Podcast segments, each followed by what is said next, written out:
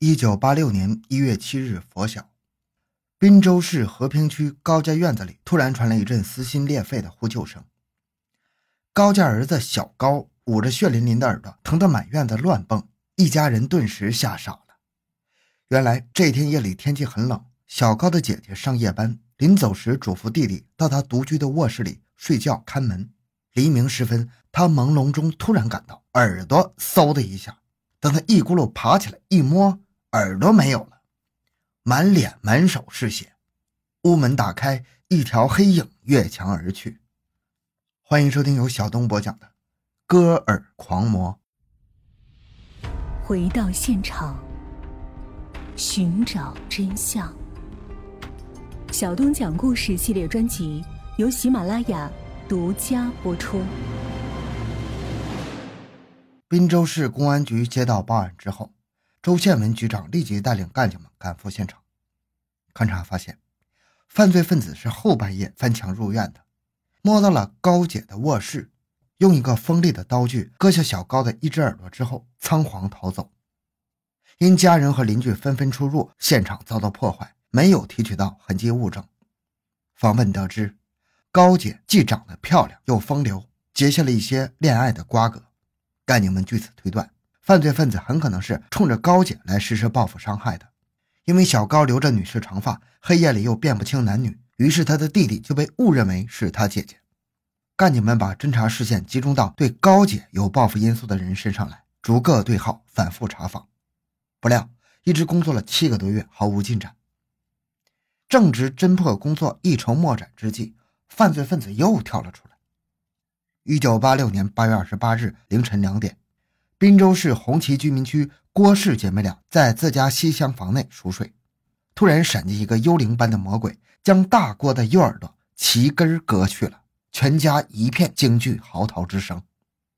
勘查表明，犯罪分子仍然是深夜翻墙进院入室作案的，但是同样，中心现场已经遭到破坏，仍未提取到痕迹物证。据大郭说。他和妹妹住的厢房门上的玻璃碎了一地，平时糊着一张白纸，门的插销也坏了。睡觉前是用椅子顶住门的。他和妹妹睡在一头，他在外头睡得正香，忽觉耳朵剧痛，醒来一摸耳朵没了，啥也没看见，只是隐隐约约听到院子里一阵急促的脚步声。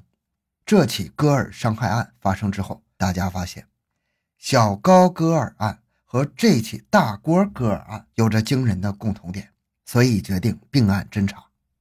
分析时发现，大郭长得很漂亮，但是作风正派，也没有与人发生矛盾纠葛，而且已经是闺中待嫁了。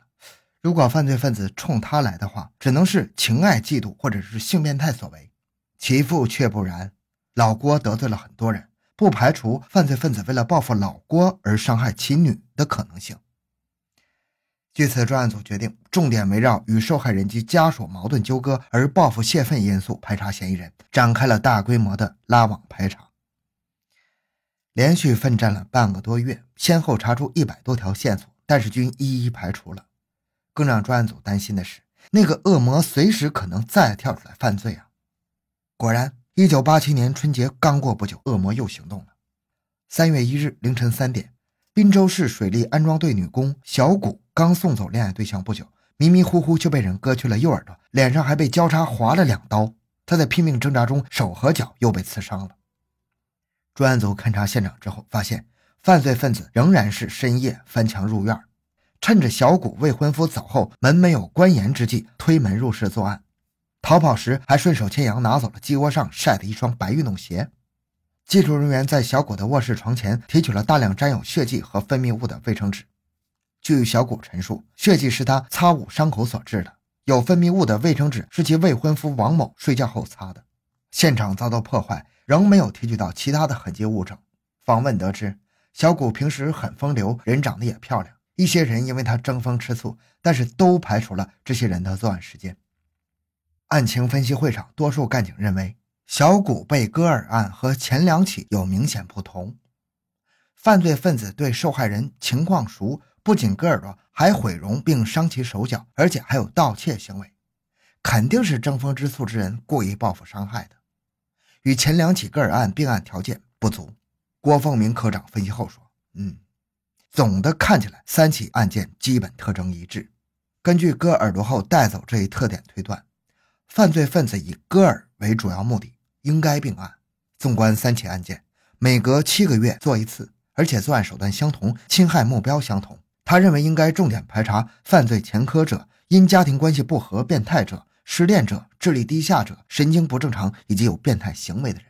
恶性系列割耳朵伤害案扰乱了群众生活，许多女青年夜里不敢单独出门、单独睡觉，甚至很多父母还为女儿看门守护。公安干警为此承受了极大的压力。经过山东省公安厅的协调，寿光县1986年5月发生的一起割耳朵伤害案，经与滨州系列案件能够并案侦查。1986年5月24日，寿光县城关九岗村在造纸厂上班的23岁女工林英。半夜下班不经转盘路时，曾遇上一个男青年对她尾随过。回家又正值停电，她便点上蜡烛就寝，看了会儿书睡着了。凌晨两点左右，突然被割去左耳朵，剧痛让他醒来，挣扎中左眉间又被划了一刀，右手虎口和背部各挨了一刀。犯罪分子仓皇逃跑，仅看见条黑影。现场勘查也没有提取到痕迹物证。案情分析中，有的认为是滨州系列个人案的犯罪分子在扩大作案地域。有的认为是潍坊的犯罪分子干的，有的认为并案条件成熟，也有的认为并不起来，各执一词，莫衷一是。经过认真的分析，专案组认为这四起案件都是一个人干的，而且这个人是惯犯，同时心理不正常，在人际关系上受过重创，体态瘦小，具有较强的流窜和攀登能力。专案组根据这一分析结果，着重排查年龄在十八到二十五岁之间，有犯罪前科和流氓行为。因为婚恋和家庭关系受刺激，心理变态，有功不做，经常夜间外出的男青年。正当专案组集中全力破案的时候，滨州突然发生了三二四特大奸杀妇女暴尸案，专案组不得不抽出部分骨干前往侦破。在这种情况下，广大干警的压力可以说是与日俱增啊！一九八七年三月，省厅领导召集专案组成员进一步探讨案情。提出犯罪分子之所以没有抓到，是因为网眼太大，排查不细。排查不能局限于受害人认识或者熟识的范围，因为犯罪分子不可能对四个受害人都有仇、有恨、有矛盾纠葛。下一步应该是重点深挖仇视社会和他人、蓄意制造影响、心理变态的人身上确定嫌疑，同时严加防范控制，立足于抓获现行。定下基调之后，干警经过大规模排查，先后查访了九千多人。查出了四百多个嫌疑人，重点找出五十七个嫌疑人。尽管尚未查获系列伤害案的犯罪分子，但是顺便破了部分的积案，抓获了一些其他的刑事犯罪分子。在这个期间，专案组领导发现，惠民县1986年发生的两起伤害妇女案与滨州系列割耳案有许多的共同点，所以带领侦查人员前往核查。两起案件发生在1986年的8月18日凌晨两点。造户里乡双庙村的姑娘，二十岁的牛花刚熟睡，忽然觉得有人摸她头，急欲起身呼救之际，左腮上挨了一刀，一条黑影飘然消失了。第二起是二十多天后的九月十日凌晨三点，双庙村二十岁姑娘张妹熟睡之际，忽然觉得有人摸耳朵，急忙翻身挣扎，右腮部被割了一刀，犯罪分子仓皇逃走。惠民县公安局做了详细勘查，但是没有提取到物证。专案组认为。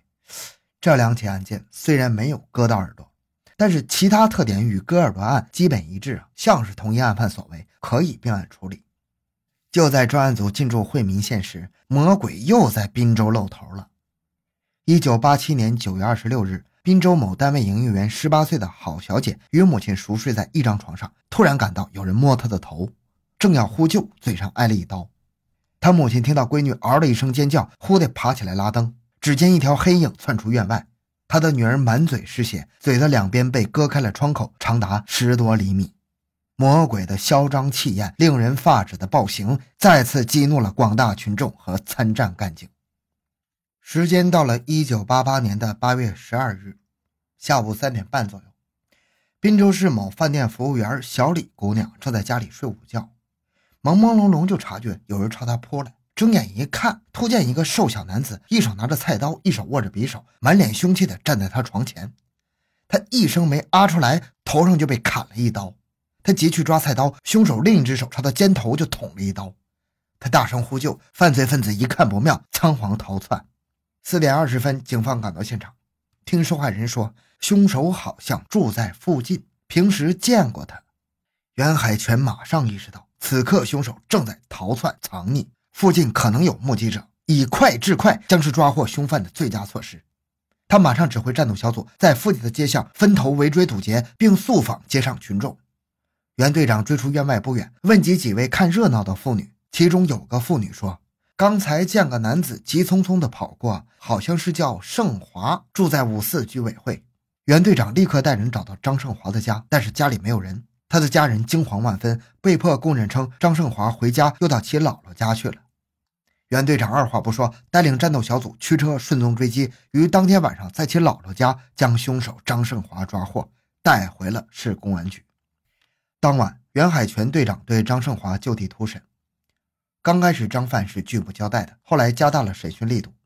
张范供认了伤害服务员小李的犯罪过程，但对作案动机含糊其辞，只是说：“我到门市部买东西，这个女的瞪了我一眼，我看见这些打扮漂亮的女的就气得慌，之后就不再言语了。”经过查明，张胜华现年二十岁，身高一米六八，是五四居委会的无业人员。七岁时因患中耳炎，听力下降，反应迟钝，表面看起来瘦弱、爱笑、不起眼，但是自尊心和记忆力很强，手脚麻利，跑得特别快。专案组有人认为张范很像，但是有些人认为这个张范白天作案，目标是砍头，而且还认识受害人，因此不是戈尔案的凶手。但是经过认真分析。张范与滨州三起案件的作案特征有很多的相似之处，应该重点查证。询问张胜华的父亲，这孩子平时在家不出来，很老实。但是街坊邻居反映，张胜华常出来打台球、看录像，还为人卖过票。不会骑自行车，但是上墙很利索。目前为止，可以认定张胜华有重大的作案嫌疑。经过深入调查。发现张胜华由于生理缺陷，平时性情孤僻，脾气大，不服别人管，家中也放任不管，晚上常出来胡溜乱逛，有时露宿街头或者医院的椅子上，有时在破屋中睡觉。他有把小刀子，经常和别人发生冲突，而且动刀子。有一次，一个商店的服务员看他光看不买，说了他，他直接就拿着这刀子找到了这位女服务员的集体宿舍，其他人分了很多口舌才将他劝走。街坊邻居反映。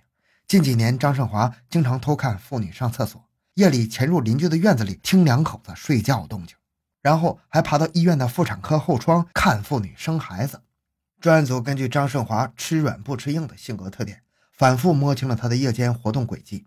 他终于在一次审讯中说道：“滨州我就割了三个耳朵。”干警们听了乘胜追击，但是张胜华一声不吭了。张胜华的嫌疑越来越大。之后。通过专案组的认真调查取证，发现他已经将割去的耳朵喂狗吃了。通过调查其平常言行，发现他有两个特点：一是由于自身缺陷被漂亮姑娘看不起，导致对美女有仇视心理；二是具有强烈的自我表现欲望，在变态的自尊的驱使下，他每一次作案之后，看到公安人员长时间忙活又找不到他，他能够从中得到满足的感觉。之后，专案组抓住他的心理特点。逐个案件和他讨论，将所有的细节弄清楚了。张胜华还交代，他现在瘾头是越来越大了，下一步就是准备杀几个大姑娘给强奸她。之前他在公园里曾经猥亵过一个十三岁的姑娘，想在强奸大姑娘之前先做个练习，但是小姑娘跪在地上求他，他心软就放了她。他还说，以后如果想强奸大姑娘，就必须先杀了她，因为害怕控制不住。至此，这个灭绝人性的凶犯、戕害女性的魔鬼，终于彻底交代了所有的罪行。这场历时了九百多个日日夜夜的艰苦会战，终于大获全胜。好，这期案件就讲到这里。小东的个人微信号六五七六二六六，感谢您的收听，咱们下期再见。